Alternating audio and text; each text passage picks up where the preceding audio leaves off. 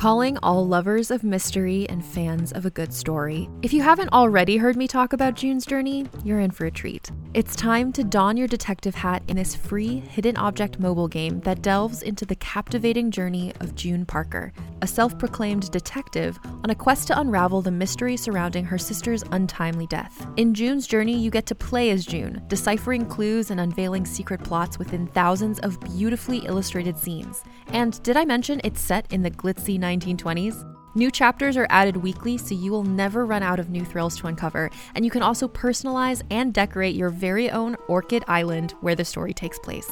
How sharp are your detective skills? Find out when you download June's Journey on your Android or iOS device, or play online via Facebook Games. Your detective journey awaits.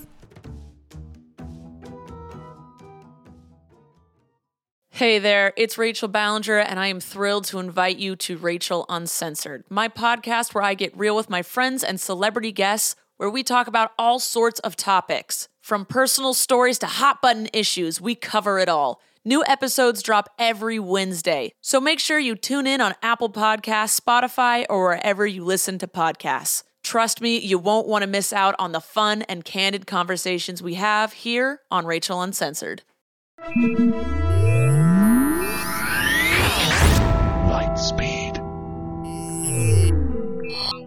Hi, and welcome to the Lightspeed Magazine Story Podcast.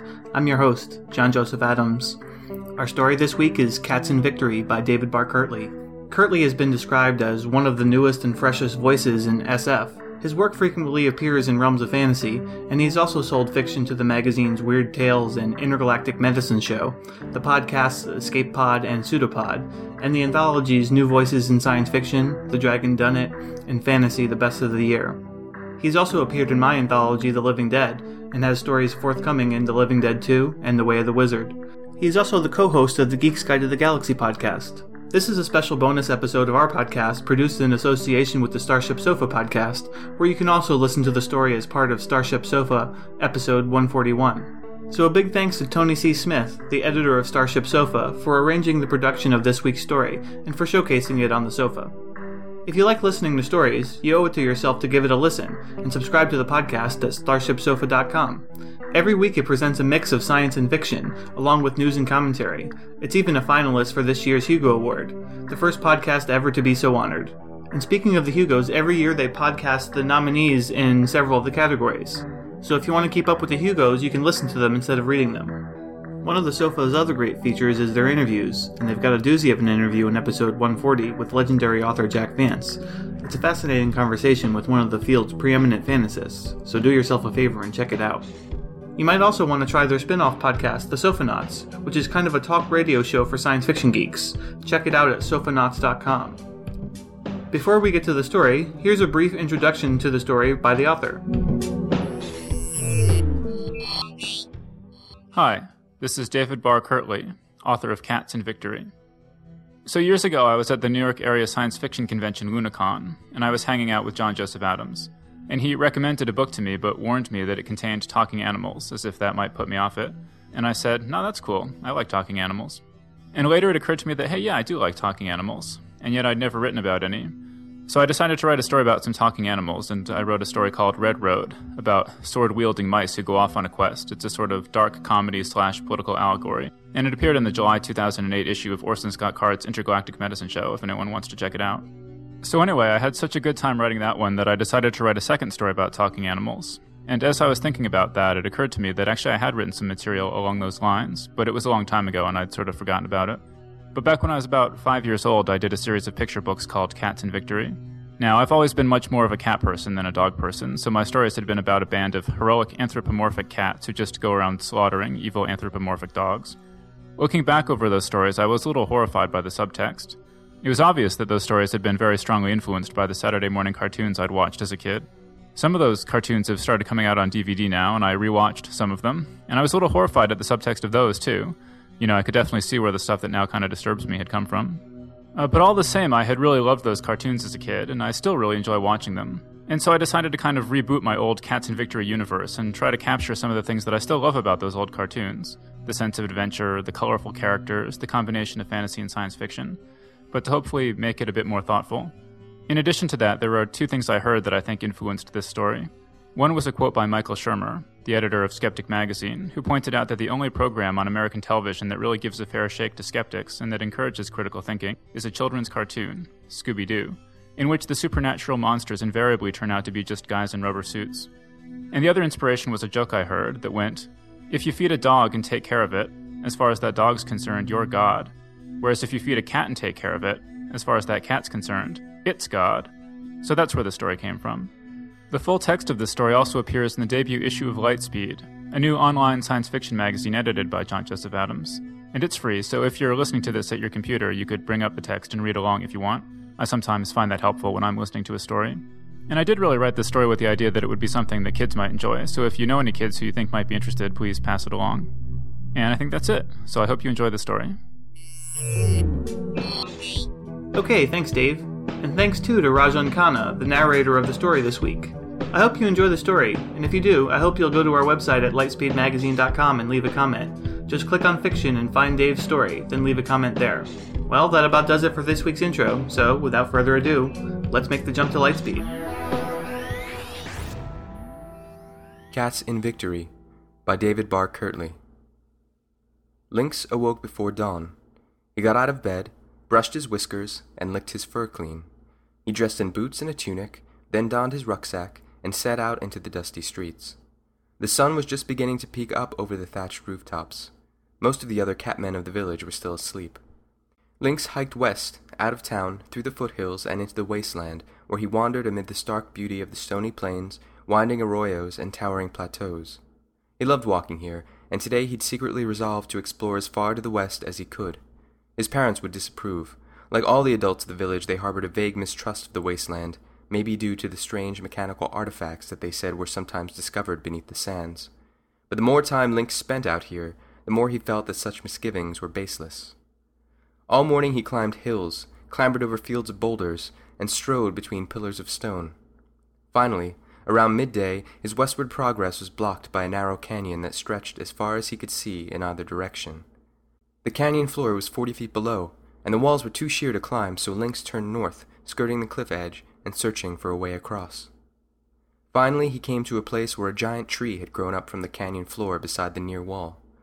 The tree was dead now, but its pale, branchless trunk would provide easy access down into the canyon. Though there was no telling whether. Wait, what was that? He thought he saw movement below. A few hundred yards away, the canyon wall was broken by a wide, low cavern. A figure detached itself from the darkness and wandered down onto the sand. Lynx ducked, then slowly raised his head again as the figure came to a halt. As far as Lynx knew, nothing lived out here except lizards and birds, but this figure was the size of a cat man and walked upright. Then the thought came to him a dog man. Here? Impossible. But it had to be. He knew he should flee, get help, but the dog men were almost extinct. This might be the only chance he'd ever get to see one, and he should make sure it was really a dog man before he alarmed the whole village. He dropped his rucksack and kicked off his boots. He paced, flexing his hand and foot claws. Then he dashed to the edge of the cliff and leapt onto the tree. His claws dug into the wood, and he hung there a moment, then scrambled down the trunk and dropped lightly to the canyon floor. He sneaked toward the cave, ducking behind one boulder, then another, then another. A strong breeze blew into his face, and this was good, for the wind would muffle his footsteps and carry his scent off behind him. He lay down and crawled on elbows and knees until he was just a dozen yards away from the mysterious figure, then peeked around a rock. Yes, a dog man. It was burlier than any cat man, and Lynx could make out its grotesque floppy ears. It wore a grungy tunic and a heavy broadsword. Then the creature turned its head, and Lynx glimpsed his profile a flat face with saggy jowls and wrinkled folds of flesh around the eyes, a horrible, misshapen creature, an abomination. Lynx began to crawl backward, then paused as he spied a second figure emerging from the cave. This one was not so terrible. A female, slender, perhaps as young as Lynx. Her snout was white, her large eyes banded with brown, and her long, silky ears hung past her shoulders. She too wore a sword, a rapier. In Lynx's imagination, dogmen had always been ugly and fearsome, and male. He wondered about the female. What was she to the hulking beast beside her? His ally? His wife? She had a sweet look to her. Or was that deceptive? Had she ever killed a catman? Suddenly the big male straightened and poked his nose in the air, sniffing loudly. Once, twice. Lynx felt a prickle of terror. While he'd been distracted, the breeze had shifted, and he was now upwind of the dogmen. The male roared, Catmen, and whipped out his sword. He turned and stared straight at Lynx, who leapt up from his hiding spot and sprinted away, dodging around boulders and vaulting over ditches. Behind him came heavy footfalls and throaty growls as the male chased him, gained on him. Lynx spotted the tree, his escape. The female cried, No, stop him! Lynx ran to the tree, sprang onto it, and scuttled upward. The male bellowed and leapt after him, and Lynx heard the swoosh of the broadsword and the thunk of metal on wood. The whole tree shuddered as the sword struck just below his feet. He climbed out of reach. The female dogman shrieked in despair, and the male let loose a frustrated howl. Lynx fled the canyon as the dogman's terrible barking rose up from below him and echoed in his ears. It wasn't until much later, when he was far from that place, that he noticed any pain. Then he found that he was missing a few inches off the end of his tail. Blood pooled there and fell in thick droplets to the sand. Night had fallen by the time Lynx got back to the village. He headed straight to the temple, raced through the main doors, and burst into the antechamber. A scribe sat at the small wooden desk and scribbled in a ledger with a quill pen. When he saw Lynx's agitation, the scribe stood. Can I help you? Lynx gasped for breath. I have to see Father Cougar. The scribe stared disapprovingly. Father Cougar is delivering the evening service. Lynx said, There are dogmen living in the wasteland, hiding in the caves. Dogmen? Are you sure? Yes, I'm sure. They chased me with swords. Lynx held up the tip of his tail, which was clotted with blood. The scribe grew alarmed. All right, wait here. He hurried over to a pair of heavy wooden doors, then slipped through, closing the doors behind him. Lynx stepped forward and pressed his ear to the wood. Father Cougar's booming voice filled the other room. Lynx could only make out some of the words, but he grasped the essence of the sermon. Father Cougar was preaching, as ever, about how these were the end times, and about the coming victory when Cat would return to Earth, the dogmen would be destroyed forever, and the catmen would regain their pure feline forms. Father Cougar's voice died away. He must be conferring with the scribe. Finally, the scribe reappeared and said, Follow me. He led Lynx down a hallway to a cozy chamber whose walls were hung with tapestries. Father Cougar, wearing his vestments, sat on a sofa in the corner. He said warmly, Lynx, come in, come in. Lynx picked a chair and sat down. Father Cougar settled back and stroked his scruffy gray whiskers. Now, tell me what happened. Lynx explained about coming across the dogmen in the wasteland. Father Cougar listened intently and then said, And they saw you? Lynx hesitated, then admitted, Yes. Father Cougar narrowed his eyes. How? Lynx stared at the floor. I'm sorry, Father, I was curious. Father Cougar sighed deeply. As I thought. He leaned forward, his gaze steady. How many times must I tell you? Curiosity is the gravest of sins. And now you see what your curiosity has cost us. If you had avoided detection, we could have easily located these dogmen and captured them. But now they'll be expecting us, and we'll move on. The danger to those who track them is greatly increased. And what if the dogmen should slip away? You may very well have cost us the great victory we have waited so long. Lynx felt ashamed, despondent. Everything Father Cougar was saying was absolutely true. Father Cougar shook his head. Well, there's no helping it now. He turned to the scribe and instructed, Go to the inn, fetch the Templars. The scribe nodded once and hurried off. Lynx felt awe. Templars? Yes, Father Cougar said. They arrived this morning, two of them, pursuing these dogmen you saw. They'll want to question you. Of course, Lynx agreed at once, his shame quickly giving way to excitement. Templars! Holy ones, invincible warriors of Cat! In ages past, their order had eradicated the frogmen, the birdmen, and the monkeymen, and now only the dogmen remained. The scribe returned a short time later, leading the Templars. They were the tallest, most muscular catmen that Lynx had ever seen. Both wore long white tabards, and upon their surcoats were embroidered the holy form of cat. Father Cougar gestured to them. Lynx, these are our Templar friends, Lion and Tiger. The Templars nodded politely. Tiger was brawnier, stern and dignified, with gray in his fur and black stripes around his eyes. Lion had a great tawny mane and seemed almost to vibrate with barely restrained energy. And he was younger, perhaps only five or ten years older than Lynx himself. Lion said quickly, Tell us about these dogmen. So Lynx repeated his story. When he gave a description of the dogmen, the Templars glanced at each other. When he got to the part about his escape from the canyon, the scribe interrupted. Show them your tail. Lynx held up his injured tail. Lion clapped his hands together and said to Tiger, Well, look at that. Bloodied by dogmen, and he escaped to tell of it. He turned to Lynx. That's more than many Templars can boast. Lynx felt an almost unbearable rush of pride. Lion said, I've heard enough. He turned to Tiger. Let's find this cave. Father Cougar said, You mean to leave at once? Yes, Lion replied. I see no reason to dally. The dogmen certainly will not. Take me with you, Lynx exclaimed. I'll lead you there. Father Cougar looked worried. That might be dangerous. Your parents, Lynx said, It's my fault for letting the dogmen see me. You have to let me make up for it.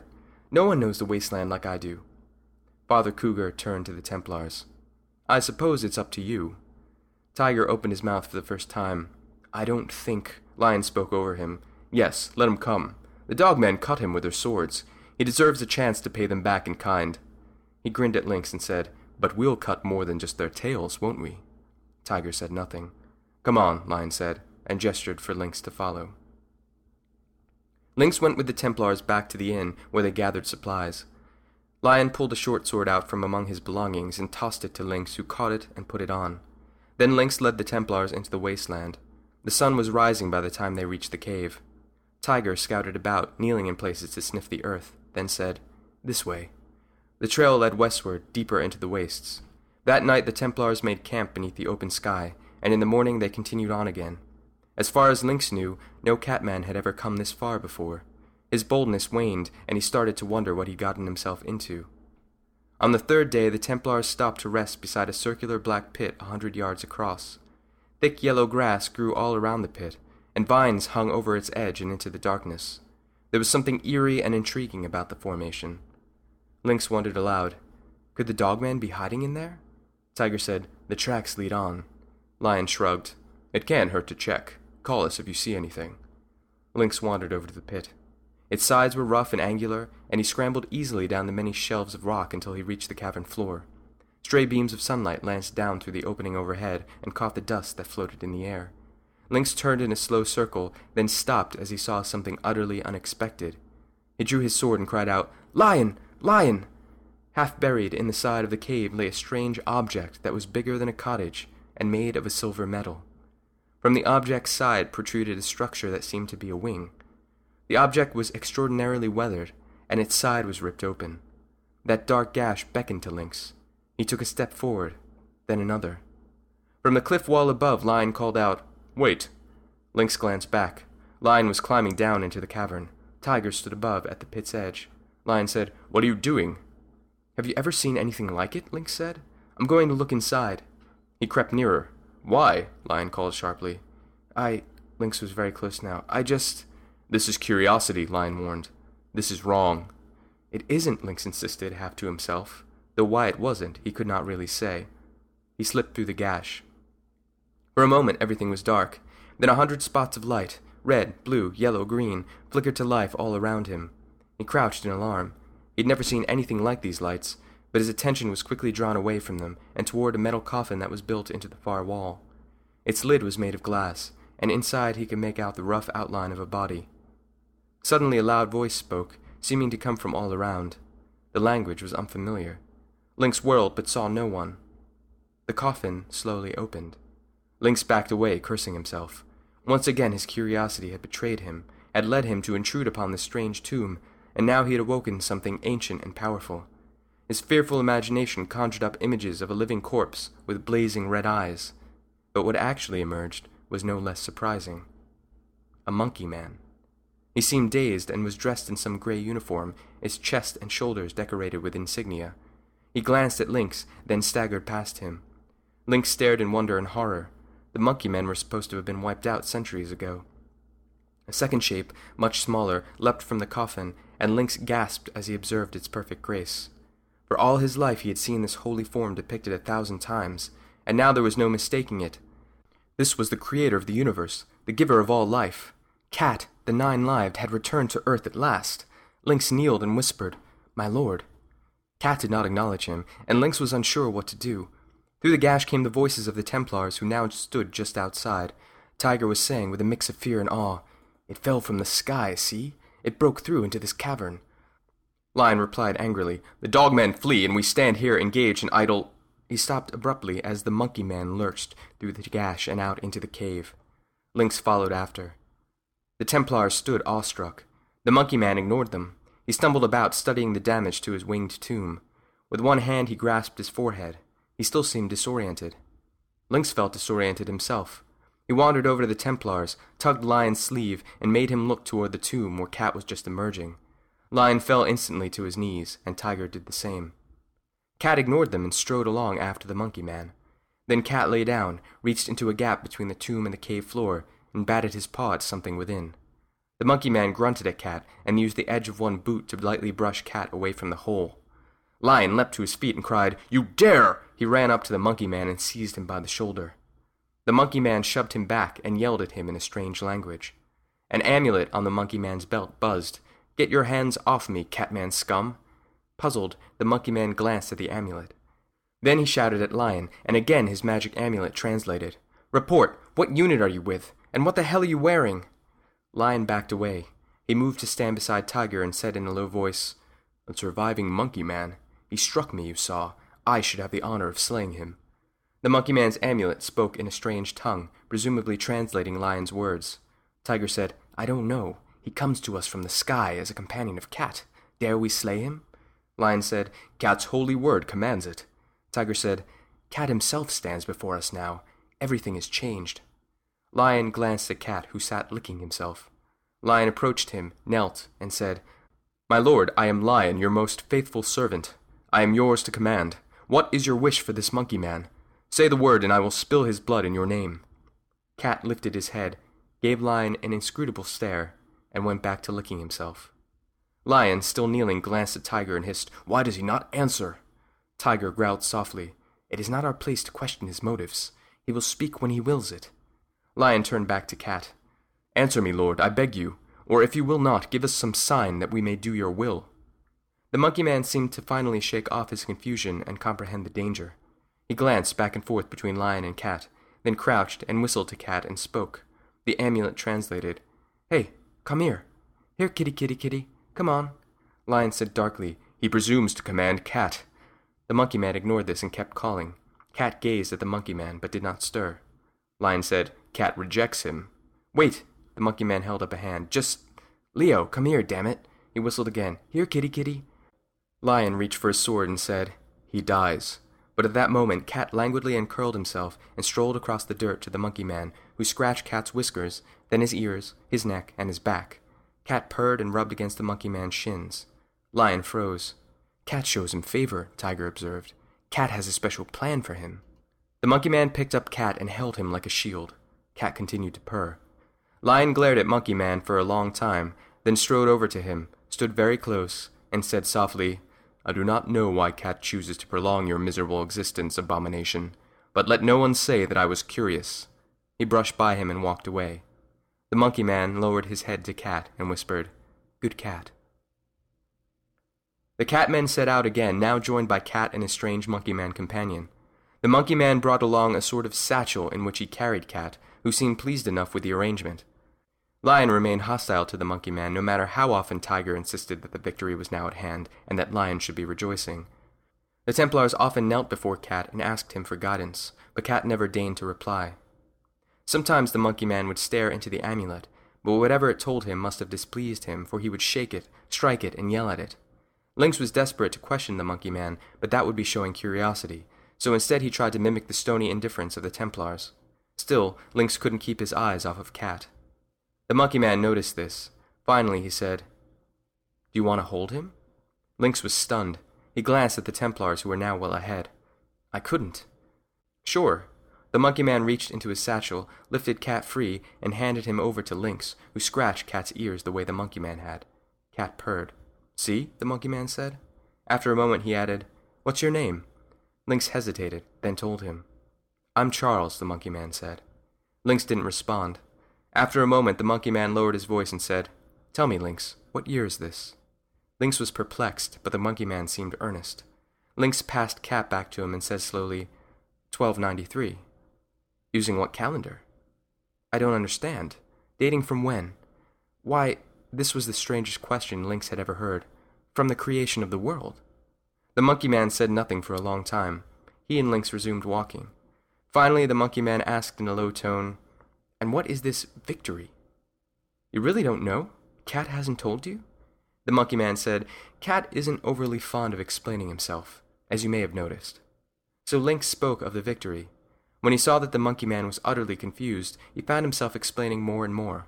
Soon he had gone all the way back to the beginning, back to when Cat had created the world and all its inhabitants, including his most favored creation, cats, whom Cat had made in his own image. To them alone Cat had granted the gift of speech. But the cats had grown curious about what other animals might say, and so the cats disobeyed and shared the gift of speech with birds, frogs, dogs, and monkeys. But those other animals were wicked and spoke only lies. When Cat returned and saw what had happened, he was very angry and punished those animals, twisting them into catmen, birdmen, frogmen, dogmen, and monkeymen. The catmen wailed and beseeched Cat to restore them to their perfect forms, but Cat decreed that he would not until the catmen had wiped the earth clean of the abominations, any animal who spoke and was not feline. But Cat, in his ultimate mercy, also decreed that this redemption was inevitable, and promised that in the last days he would return to earth to lead the catmen to ultimate glory. Lynx finished. So that is the victory. That is why Cat has come again. But his ways are strange. We did not know that he would be accompanied by a monkey man.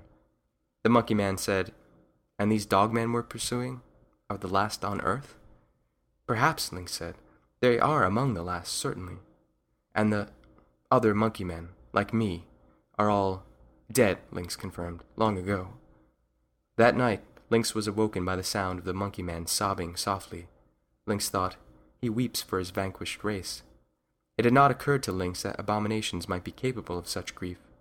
This monkey man was the last of his kind, probably, and in the end, when the victory came, he too would be cleansed from the earth. That made Lynx feel almost sad. He did not get back to sleep for a long time. The Templars tracked the dogmen ever deeper into the wasteland.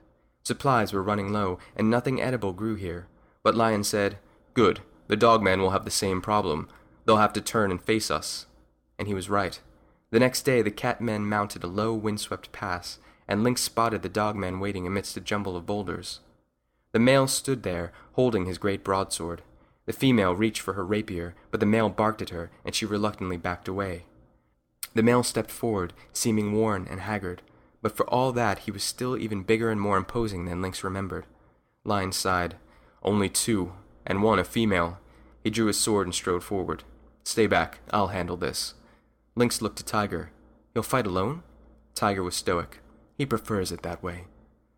Why bring me all this way? Lynx said. Why give me a sword if he never meant for me to help? That's just how he is. The monkey man moved to stand beside them. How he is is arrogant and reckless. Why do you endure it? Tiger said softly. You'll see why. Lion closed in on the male, who roared and thrust at him with savage force. Lion parried casually, spun in a crouch, and came up with both fists wrapped around the hilt of his sword. He slammed his fists into his opponent's jowled face, and the male thudded to the ground. Lion kicked away the dogman's sword, and just like that, it was over. Lynx exclaimed, He's amazing. Tiger nodded. He hurried forward, and Lynx and the monkey man followed. Tiger knelt to tie up the male as Lion strode toward the female. She'd drawn her rapier, and as Lion came on, she backed away in a fighting stance, her movements swift and graceful. Lion held his sword at his side.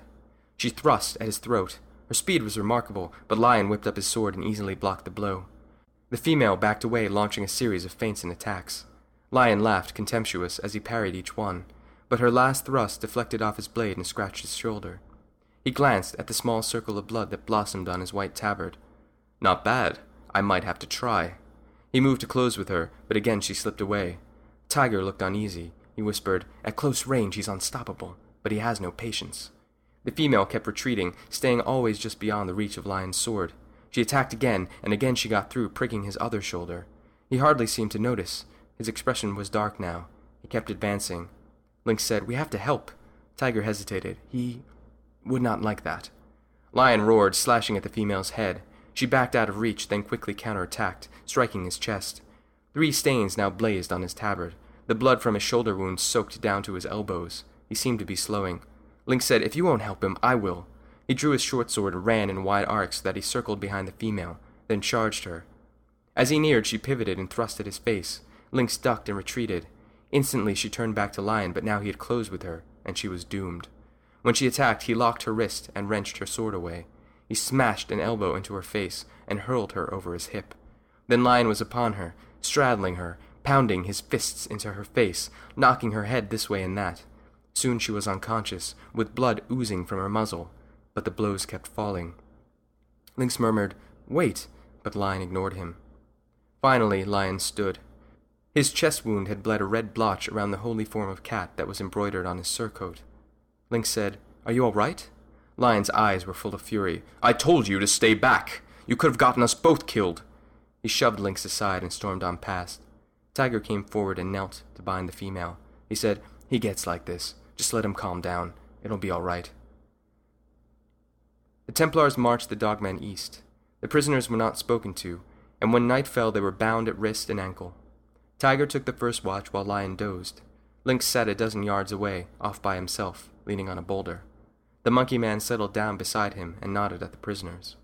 So what happens to them now? Lynx said, The Templars will want to show them off, charge money to see them, that sort of thing.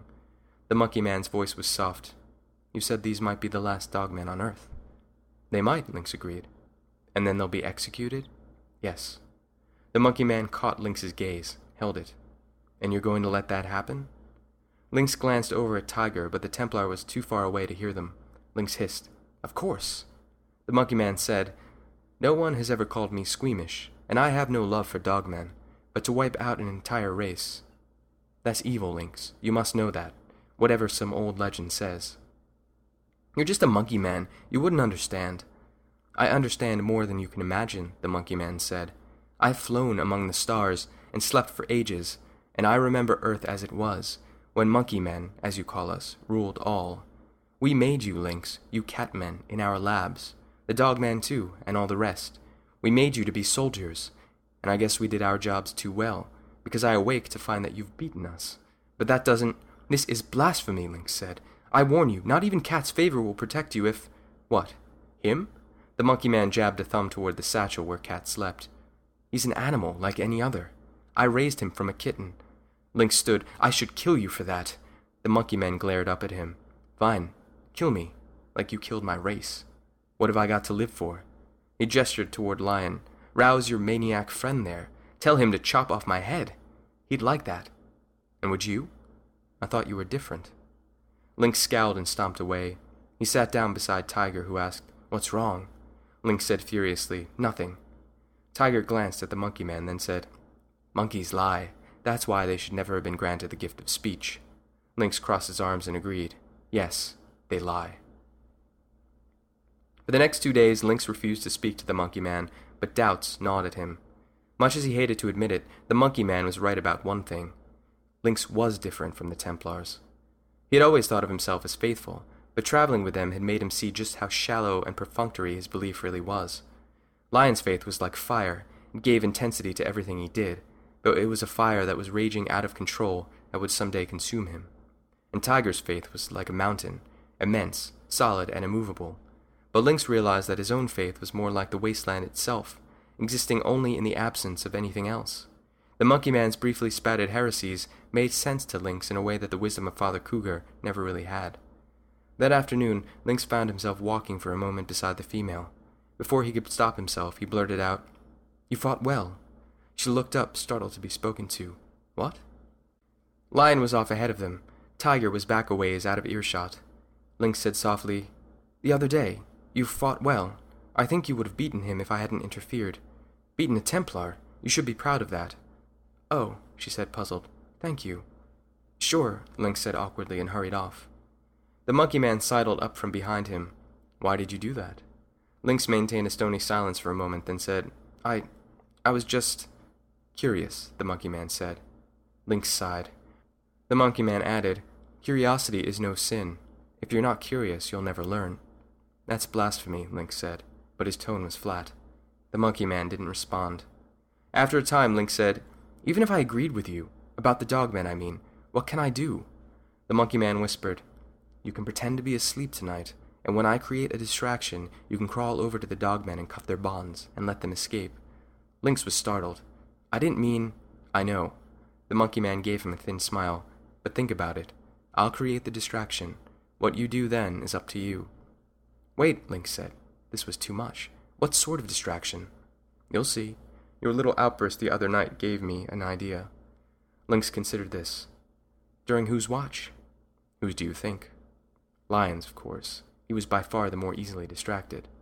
Think about it, the monkey man repeated, and fell behind again. As night came on, the Templars made camp atop a low hill. Tiger slumbered and Lynx pretended to. He still couldn't decide whether to help the dogmen. After several hours, he heard movement and peeked out one eye. The monkey man came up to stand behind Lion and said, You seem like the religious type. Lion turned to him. Do not mock me, monkey man. Lion was now facing away from Lynx and the prisoners. The monkey man sat down on a stone. Not at all. I just thought you might be interested in some of the religious ideas of the monkey man. The chattering of abominations does not interest me. Lion began to turn away. Wait, the monkey man said. For example, did you know that many monkey men believe that they were made in the image of the creator of the universe? Lion laughed at that. Did they ever look in a mirror? Surely they could not believe that the creator of the universe was so ungainly and absurd. The monkey man shrugged. Others had another idea about how they came to be. It was called evolution by natural selection. Lion's back was still turned. Lynx glanced at the prisoners. He thought he could crawl to them without attracting attention. If he was caught at this, the Templars would kill him. And what if Father Cougar was right about Cat and the victory and all of it? Lynx stared at the female. He was impressed by her, liked her, though they'd barely spoken. He didn't want to see her die. If he helped her escape, the Catman would have other opportunities to apprehend her if necessary. But if she died, he began to crawl toward her. Lion was saying, Even if that were possible, it would take thousands of years. Millions, the monkey man corrected. The world is not that old. Well, these monkey men had some ideas about that too. The female's eyes were wide as Lynx crawled up beside her. He glanced over her shoulder at Lion, who was absorbed in the argument. Lynx drew the short sword and whispered, If I set you free, will you swear to run away and never come back, and never trouble any catman ever again? She stared at him a moment, then nodded quickly. All right. Lynx sliced her bonds, then squirmed over to the male to cut those ropes too. Lion exclaimed, That is heresy! The monkey man replied, That is fact. Lion stood up. He towered over the monkey man and said, Take it back! I'm just telling you what. Silence! Lion used the back of his fist to strike the monkey man across the face, knocking him to the dirt. Lynx freed the male, and together the prisoners began to crawl off. Lion drew his sword and strode toward the monkey man, who sprang up and backed away. Lion said, Come here. No, get away from me. The monkey man turned and stumbled down the hill, and Lion went after him. Lynx thought, Lion will kill him. The monkey man knew this would happen. He knew he was sacrificing himself. Lynx glanced at the prisoners who were now on their feet and hurrying away. Lion and the monkey man were soon lost in the darkness, but Lynx could hear them cursing. He considered waking Tiger, who might restrain Lion, but Tiger might also notice the prisoners fleeing. Then the monkey man let out an anguished wail, and Tiger opened his eyes. Lynx had no choice. He cried, Tiger! The Templar reached for his sword. What? Lynx pointed. Lion, he's gone crazy. Tiger leapt up and Lynx followed. As they reached the bottom of the hill, Lion stepped from the shadows. Tiger shouted, What have you done? Lion was smug. The monkey man blasphemed with every word. I have silenced him. No, Lynx thought, hurrying forward, scanning the ground for a corpse. But the monkey man was alive, weeping, kneeling over the smashed remains of his magic amulet.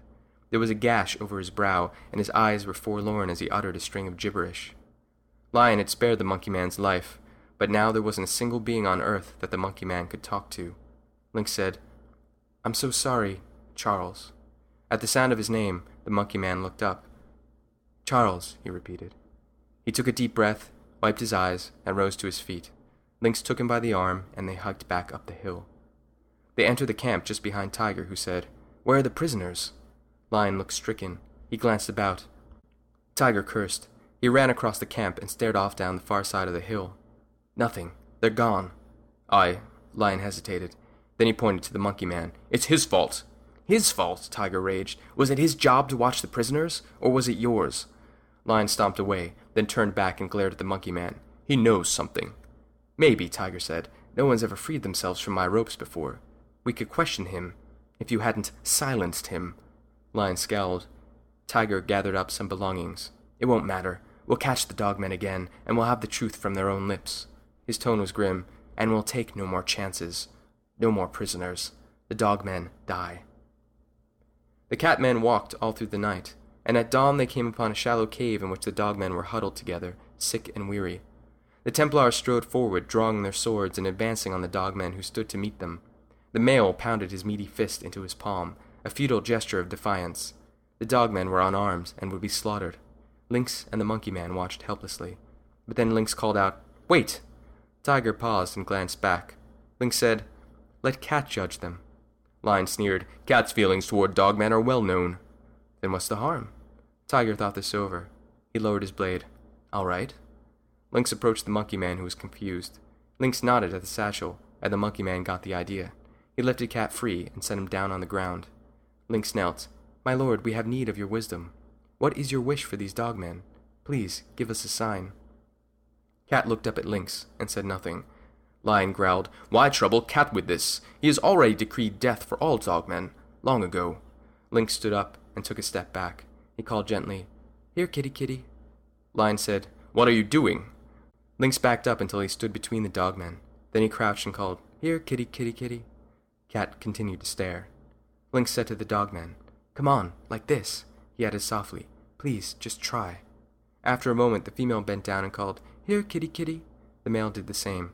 Lion was outraged. What is this? But sure enough, Cat stirred. He picked his way across the ground until he stood before Lynx and the dogmen. Lynx reached out and scratched between Cat's ears, and Cat purred. The female stroked Cat's back. Cat wound among Lynx and the dogmen and rubbed against their legs. The Templars stood stunned. Tiger intoned, Cat shows them favor. Lion said, No! The cat I serve shows no mercy to dogmen! Tiger gestured, Look. It's some trick, Lion said. This. This is not cat. It cannot be. Maybe this is one of the cats who. That is heresy, Tiger warned. The cats were transformed into catmen. All of them. Lynx cried out, Cat returns to Earth with a new message of peace. No, Lion shouted. No, Cat the Eternal does not change his mind. Tiger turned away and sheathed his sword. Lion stared at him in horror. What are you doing? I will not stand against the incarnation. Lion was shocked. What? Tiger said, I must think on all this. He stared coldly over his shoulder at the dogmen and said to them, You have a reprieve from me, for now. He began to walk away. To Lion he said, Do as you like. Lion looked all around at Cat, at the dogman, at the monkey man. Finally, Lion shot Lynx a withering glare, then followed after Tiger. Lynx waited until the Templars were a good distance off. Then he let out a long sigh of relief. He thought to himself, I can't believe it. We won. But his gladness was tempered by apprehension. The Templars would return, and even if they didn't, they'd spread their tale. What would Father Cougar think? Or Lynx's parents? And what would become of Cat and the Monkey Man and the Dog Man now? Others would come seeking them, he knew. For a moment the group all watched each other uncertainly. Then the monkey man laughed. He stepped forward and introduced himself to the male, Charles, and then again to the female, Charles. She glanced at Lynx, who gave her a bemused smile and shrugged. Cat purred and rubbed against Lynx's shins. In that moment he felt a bit of hope. If they all just stuck together, he thought, things might work out in the end. He bent down and petted Cat and scratched his chin. He whispered, Good cat.